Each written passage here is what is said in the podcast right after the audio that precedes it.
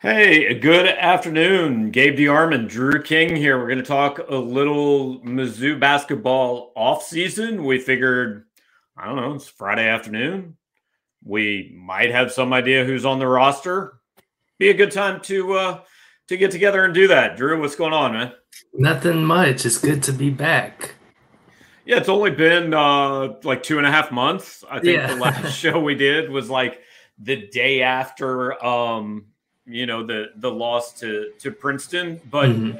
it, it kind of hit me when we decided we do this. I'm like, there are some people that try to do these things like twice a week or every week. I don't know, man. There's not enough to talk about. Like I'm I, am i am not trying to just make things up. No, definitely, it would be um it'd be a little bit of a stretch to do it, but you know, but we're here now, and yeah, yeah. You know, some things have happened in the past two and a half months, and so yeah. we're going to talk about them. Yeah, you uh you were here. You came in last year in October and basically had to learn a whole new team in a month. And so year 2, hey, it should be easier. You're going to know a lot more about the mm-hmm. players, everything. Year 2, learn a whole new team because that's what we do in college basketball. so it's it's actually really interesting because um like you said, I came in October last year and you look at the roster and it's it's three returners and a whole bunch of new faces. This year, it's four returners and a whole bunch of new faces. And so, um, and I was thinking back to like what kind of the expectations were last season and looking at how the roster is now. I think it's gonna be pretty similar. Like I, I think that it's gonna be Mizzou looking for um, kind of its go-to guy and then also seeing like who some of these unknown faces um, which ones can step up and, and kind of take over the big roles that some of the players had last season to help them get into the tournament.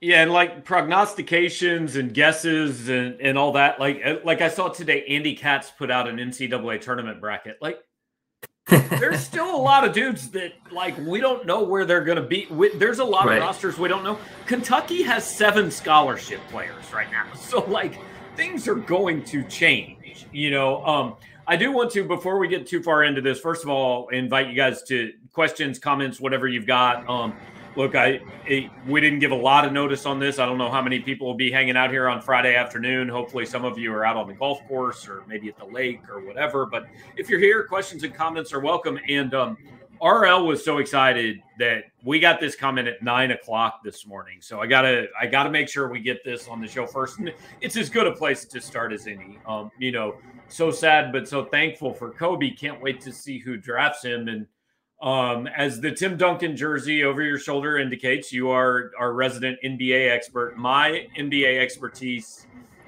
ended approximately when Michael Jordan retired, and I wouldn't okay. say it was expertise before then because all I did was watch playoff games, and now I don't even do that.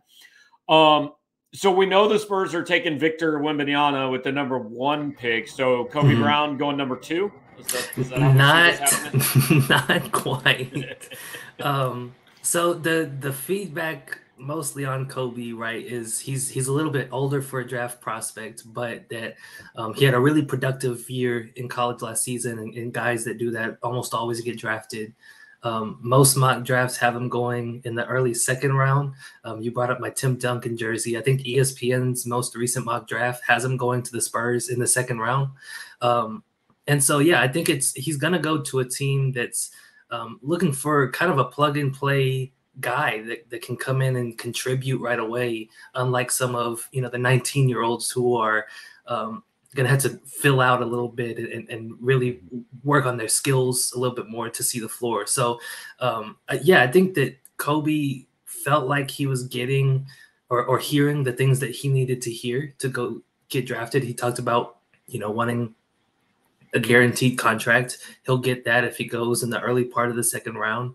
Um, and he talked about finding a place that he can play right away. And if he, you know, goes in the second round, I think that he'll he'll get that opportunity. So, yeah, I think that for Kobe, it was it was probably the right decision for him because we've talked about if he stayed for another year. Um, it, it might not have gone as well for him. So right. if this was his shot to go to the NBA and he, he took it, so you can't fault him for that. And uh, like I've seen a few places that have him creeping into the first round. I, am not sure if that's the case, but the interesting part to me is is kind of what you mentioned. I mean, the NBA is a potential league, right? They, mm-hmm. they draft these 19 year old kids. Like a lot of teams, especially if you're not in the lottery, you're not necessarily looking to fill a spot. Like right, guy that can sit on your bench for a year or two and learn what the NBA is about and all that. The advantage Kobe has, it's a disadvantage in some regards, but it's an advantage in whoever drafts Kobe Brown, like they know what they're getting. They're not drafting a guy to find out what he's going to be in three years. This is the player he is. This is what he's going to be. And then it's just a matter of like kind of figuring out if he has a position in the NBA. Yeah. And so I think that if he can continue shooting the three ball like he did this past season, um, he's gonna find his way onto the floor. Like there's there's guys who don't do anything but shoot threes in the NBA, and I think Kobe can contribute a little bit more than just shooting 3s mm-hmm. um, but the, the, they'll have like really long careers in the NBA, and so I think that Kobe um, should be set up pretty well. Um, and, and I, I, think it also goes to kind of um, what his fit would be on a specific team, right? So for a team like the Spurs, um, trying to build a, around Victor Wembanyama you're trying to find guys who kind of fit well next to him at that forward spot. Um, and I think Kobe is a guy that can do that, right? He's kind of thicker for a forward and, and can hang with some of the bigger bodies, uh, like we saw last year where he's playing center in the SEC. And so, um, yeah, I, I, think that Kobe is is going to be set up pretty well for going to the pros. I'm not the smartest basketball guy in the world, but I would think – who fits next to a seven-one point guard? Like most people are going to fit next to him, I would think. um, and it, look, one more, one more thing on Kobe, and then we'll move on because people are more interested who are watching this in how do you replace Kobe than, than right. anything else. But it, the popular comp has been Draymond. I think that's a body type thing largely. Yeah. I heard one in the I heard one a couple weeks ago during the playoffs that I really kind of like, and it's a guy who like I covered him. I, I, didn't cover him, but I saw him play in college, and it seems like it's been 15 years ago. PJ Tucker, like that'd be a that's a that's a really nice thing to aspire to if you're Kobe Brown. I think that guy that like he's not a big guy, but he's bulky enough he can go rebound. His jump shot just seems to have gotten better and better since he mm-hmm. left college. Like That'd be a, that'd be a pretty good one if you can if you can carve out that kind of career.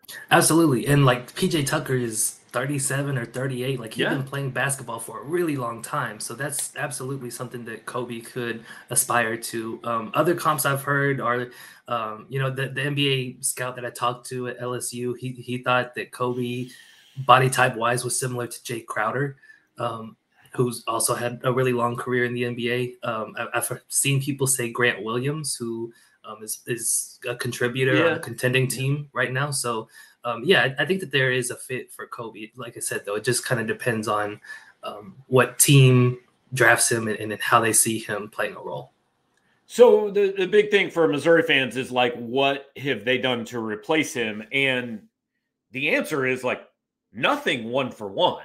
I, yeah. I don't see anybody on this team. I mean, and this is not the podcast where we are going to give you a definitive answer about whether Isaiah Mosley is on this roster. Like, yeah. I, I, guess in a perfect world, you hope he would be the closest thing as like the guy you give the ball to when you need a bucket. Do, does this roster, as it sits right now, without knowing really what Mosley's deal is, like, do you look and see a guy that you say, okay, you're in a fight with Utah State with 12 minutes to go, and you need a guy that can just win you a game over the next four minutes. Who's that guy on this roster? I don't think they have it personally. I, not at not at the moment, at least. And maybe somebody surprises us. Um, mm-hmm. You know, if Jordan Butler comes out his freshman year and averages 20 and 10, you know, I, I don't see it happening. Well, doesn't mean it could if, if he if he does, enjoy the hell out of it because that'll be the only year he spends in Columbia, Missouri. exactly.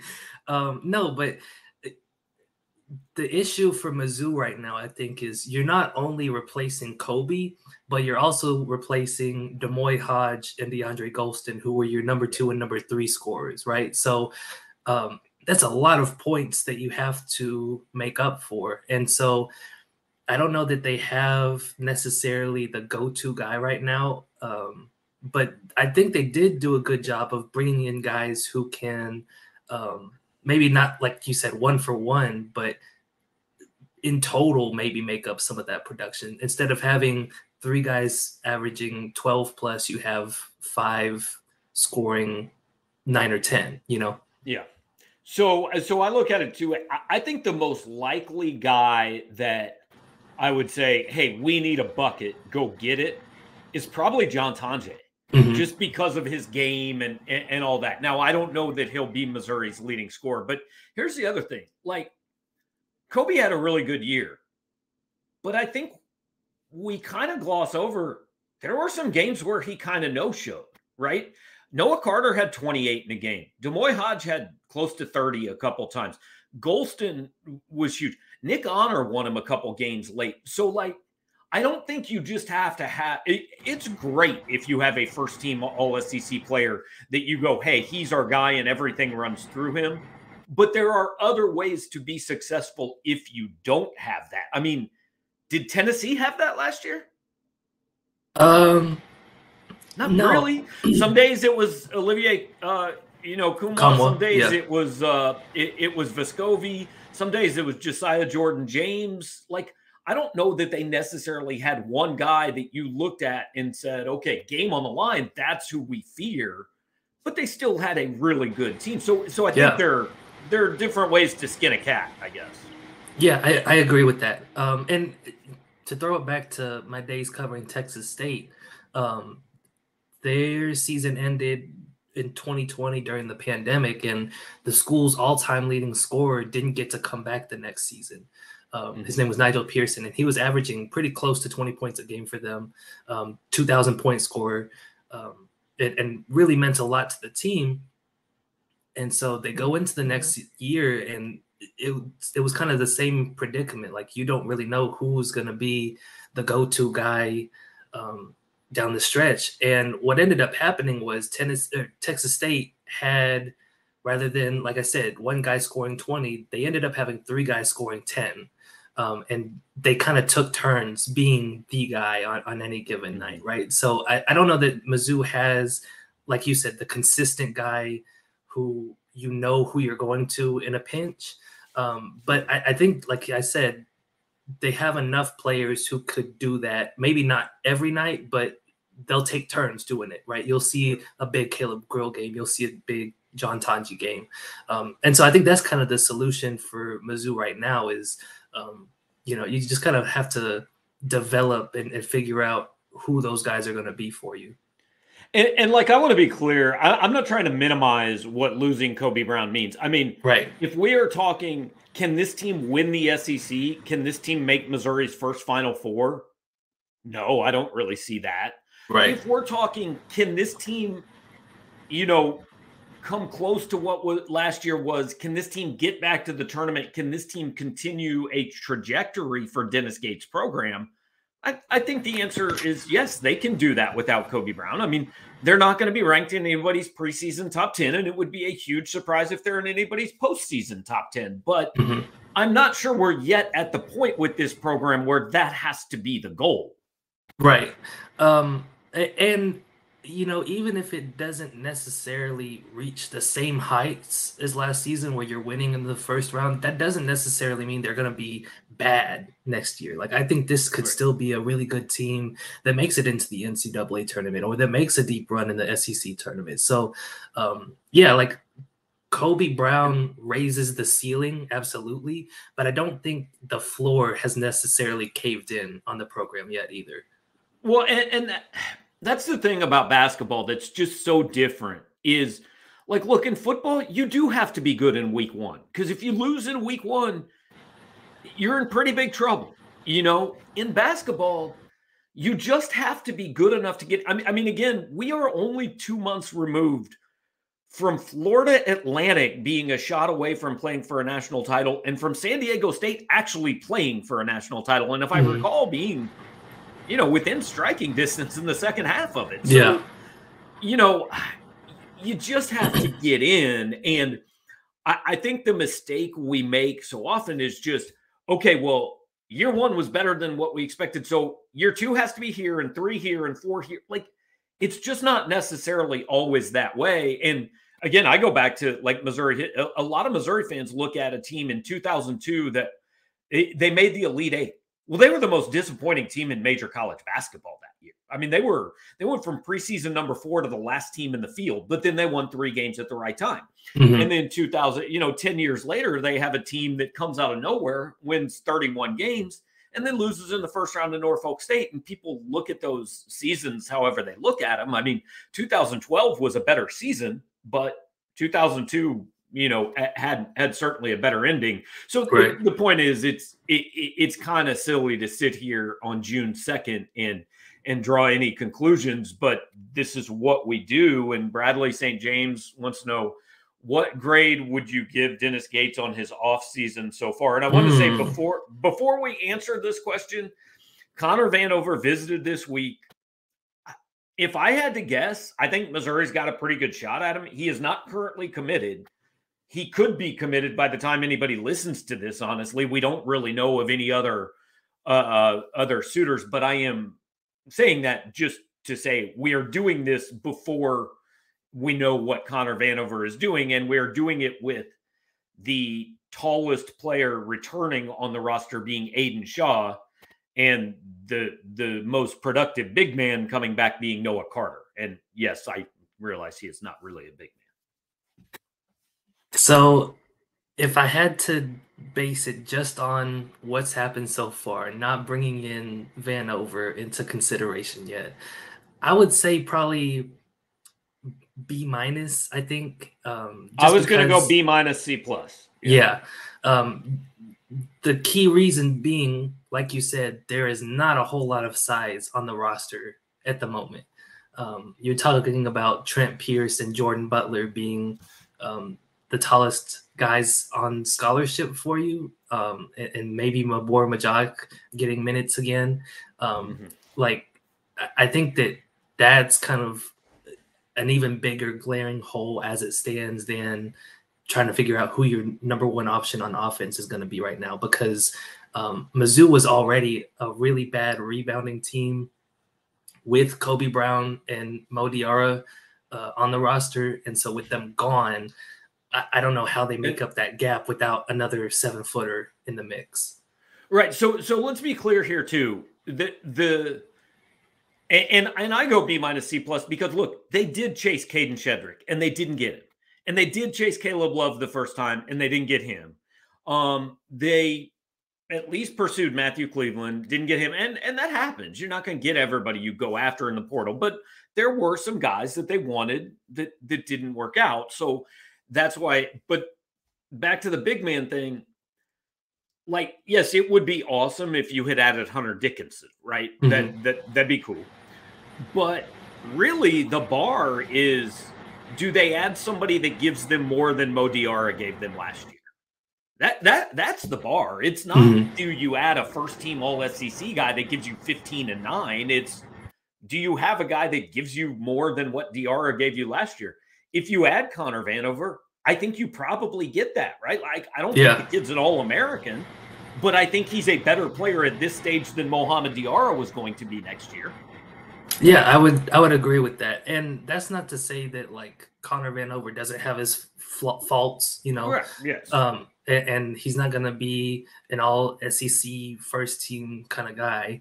But in terms of fit and ter- and in terms of what he's going to bring you, um, I, I, think that he could be a, a, pretty significant upgrade at that spot um, for Mizzou. And so I was actually I was looking at like the guys who aren't in the SEC anymore. Gabe, um, Oscar Tshiebwe going in the draft, Colin Castleton going in the draft, Liam Robbins going in the draft, KJ Williams graduated, Charles Bediako going in the draft, everyone at Tennessee. Well, when, when you say going in the draft, like their names in the draft. Yeah, the names. A lot of those guys aren't actually going in the draft. But. Sure, um, but but like I think that the depth of talent in the conference at that position is going to be significantly less than it was this past season, right? You've still got Tolu Smith at Mississippi State. You've still got Johni Broom at Auburn, and you've still got Marble at Texas A&M. But um, I, I, don't see like the All-American seven footers in the SEC. Uh, not nearly as many this season, and so I think that that will kind of lessen the blow for Mizzou a little bit. Um, but they still need that kind of guy to clean the glass for them. Like they need a guy who is tall enough to get some rebounds. And yes. Vanover averaged seven boards a game last year. So hey, if he can do that, great. Um, and and, and kind of going back to the offseason question, I, I, think we also have to understand part of the offseason is Anthony Robinson, Trent Pearson, Jordan Butler. Like mm-hmm. that's your recruiting class. Those guys are coming in.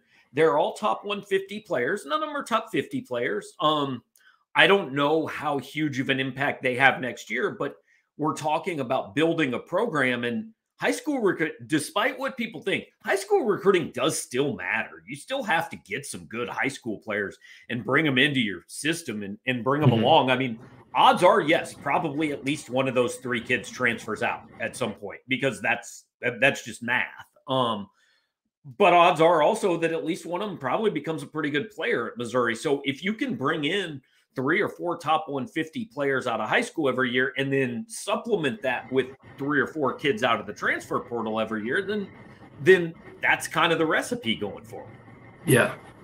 Yeah, no, I agree with that. And, and you know, I I think that we could see some minutes for those three freshmen, um, kind of like how Aidan Shaw played this year. You know, ten minutes off the bench just to kind of get his feet wet, um, and maybe somebody gets a bigger role than that just based on you know kind of the need that they have in the front court. But um, yeah, I, I, think that that should absolutely play a factor into kind of this grade that we're giving. Is is that Dennis Gates brought in a, a pretty solid recruiting class from mm-hmm. the high school side of things.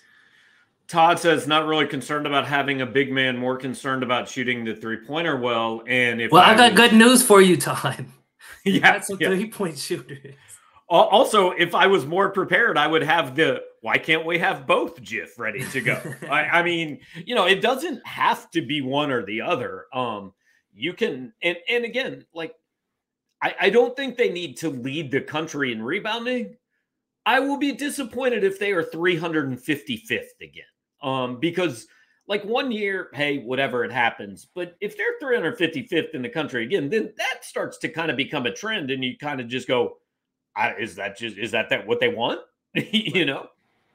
Yeah. So. No. Um, and to go back to Vanover, like he kind of does a little bit of both, right? He can shoot the three. He's he only shoots like thirty two percent, which is a little below average, but um, he's willing to take. But not for a guy that's seven three. It's not below average. Right. That's that's very true. no, but I, so when you factor that into it, I think that you can kind of see how he would fit into a Dennis Gates type of team where um, he's spacing the floor for you on one end and then kind of protecting the rim at the other. He was second in the nation in blocks last year. So, um, yeah, I, I, think that he would definitely be a difference maker for this team. Not necessarily, like we said, a world beater, but a difference maker. He'll make an impact. and, and here's just what I just keep going back to, and this is not like breaking news. People on the message board have seen me say it a hundred times, but had we done this show 12 months ago today, I would have said, yeah, they'll probably win 17 games. Maybe things will go right. They'll win 18 or 19, sneak kind of close to the bubble. So, I, what what gives you and, and part of it is a little bit blind hope and, and faith, but Dennis Gates has been a head coach for four years. His teams have largely been better than anyone anticipated they would be every year. And in his only year at Missouri, every single player on that roster had his best year in college basketball, I would argue. So there is somewhat, at least, of a track record there that, look, we may not see it. Um, the the people who evaluate on paper may not see it, but the guy has proven to be capable of putting together a roster that's going to win some basketball games. Correct.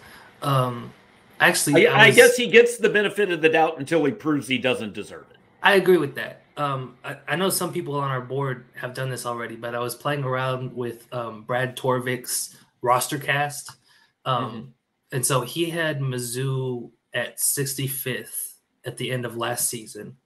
Um, right now, as things stand, they're ranked 89th for next season. Um, and if you add Vanover onto that roster, they move up to 73. So that's pretty close to where they were at the end of last year. If you add Vanover and Isaiah Mosley on top of that, they move up to 70, which is like right in the same range. So I think that this team, if it is able to get the right pieces together, um, can can be pretty close to what it was last year and and that's kind of just the goal for them at this point right? Is is you just don't want to take any major steps backward. Um who uh well two things. First of all are you as surprised as i am that apparently isaiah mosley only moves them from 73 to 70 i think I, that uh, surprises me. I think part of it is they're going off of last year's numbers where isaiah did not get to play a whole lot um, I think that if Isaiah is fully ready to go, like nothing holding him back, and mm. gets the kind of role that we thought he was going to get when he first came over here, um, I think that's a pretty big difference. I think it would move them significantly higher than three spots. Um, because we've said this before, if you're looking for the number one go-to option, Isaiah can be that guy for you. Um, mm-hmm. He proved he can be that guy during his time at Missouri State.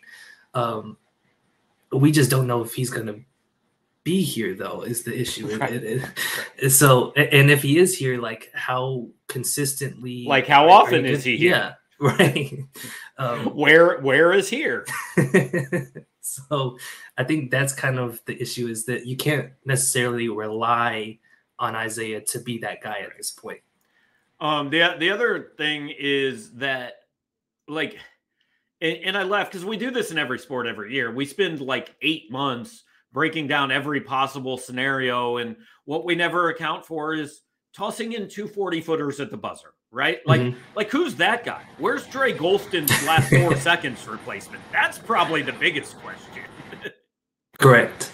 Um, I, I also, you know, we talked about how they don't have that many returners coming back. I don't want to like understate how important it was that they got Nick Honor and Sean East to come back and really kind of stabilize that point guard position. They yeah. they know the system. They know like how guys are supposed to be set up. I think that'll help a lot for some of the newcomers. And then like Noah Carter too could very easily be the team's leading scorer next year. He he did a lot of the same things that Kobe was doing, shooting threes. Um, shot a really high percentage uh, at the rim last year. So I think, and, and then can't uh, not talk about Aidan Shaw and, and kind of uh, maybe possibly taking a leap forward next year. So I think that the returners, I don't want to overlook them.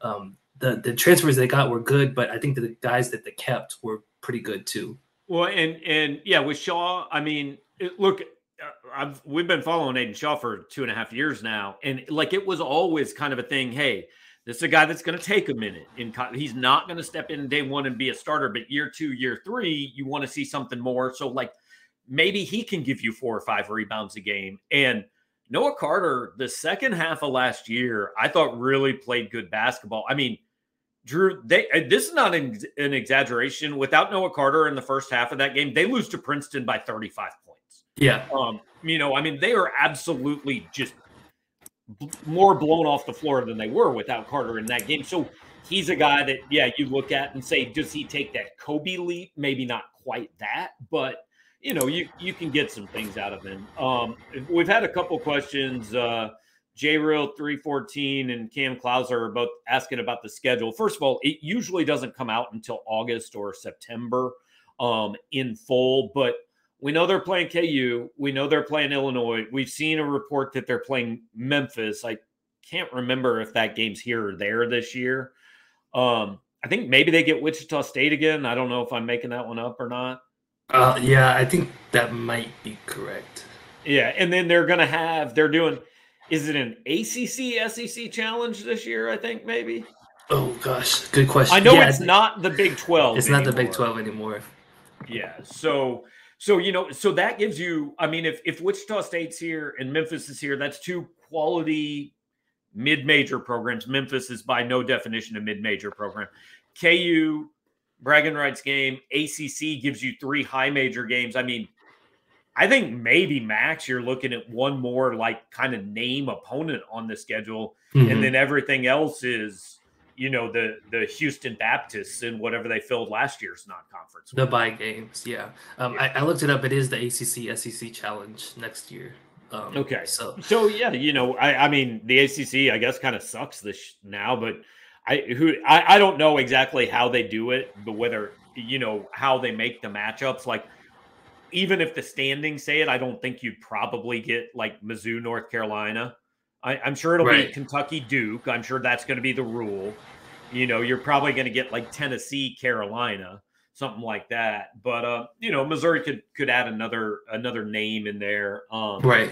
And and and I just think the key is always I I know a guy who was responsible for scheduling here years ago, and he always told me the key to scheduling in basketball is to identify the buy games that yes you're going to win them but like they're teams that are going to finish second or third in these terrible conferences not the teams that are going to finish ninth or 10th because that was what really hurt missouri's numbers last year was the buy games were like i mean they were like sub 250 by pretty mm-hmm. much every metric so you need to find that team that's maybe it's like 180 like they're no threat to come in here and beat you but you don't get hurt by playing yeah, the UCF game comes to mind. Um, you know, a team that ended up being pretty good down the stretch, and, and even though it came down to a buzzer beater, like I think that win was pretty important for Mizzou's resume. Um, because I, remember the big thing going into the tournament was they they didn't have any bad losses, right? Um, and, and so what you're hoping for, I think, out of this next schedule is you also want some good wins in, in, in non-conference um, before you See, guys, that's why you come here. That's the kind of insight that only we can give you. Don't have bad losses, do have good wins. Right. You're going to have a good team. Uh, Danny's asking about Midnight Madness. I mean, uh, truthfully, Danny, I don't know. I don't think last year's thing was set till like three weeks beforehand. I, I mean, you know, we got SEC media days and fall camp and two thirds of a football season before we get there. But we're talking basketball just because it's been hot and it is kind of like these things go in cycles. Um, and right now, Missouri's in a basketball cycle where the recruiting and the the offseason talk, people are uh, more excited to talk about basketball than they are about football. So that's why we we went ahead and, and did a basketball show here, and it, and it's been quite a while. Um, so yeah, I don't know. Is there? We didn't really miss anything, did we, Drew? Anything anything out there? I mean, are, are you just counting down till the NBA draft now. That's that's your whole life at this point. That is that is pretty much it for the moment. Mm. Um, I'll have Help, helping Victor find a place in San Antonio. Yeah, you know, um, writing letters to Pop about like you know, tell him I love him and. just, um, just like keep those like don't post those anywhere on the internet. off, you know. I got you no. Um, but no, I um, you know, I just came back from a couple of EYBL tournaments. Um, so I'll have some more stories out on some 2025 guys that y'all should keep an eye out for. Um, and then yeah, we're gonna be looking at the NBA draft, seeing where Kobe goes, possibly D'Moi Hodge too. We didn't really talk about him, but um, there's a little bit of buzz that he might go in the second, very late second round. Um, if not, I, I, think that he'll end up on a roster somewhere on a two way deal. Um, so yeah, I think that D'Moi is realistically going to get a shot in the NBA. And see, that's like that kind of is a good place to wrap it up.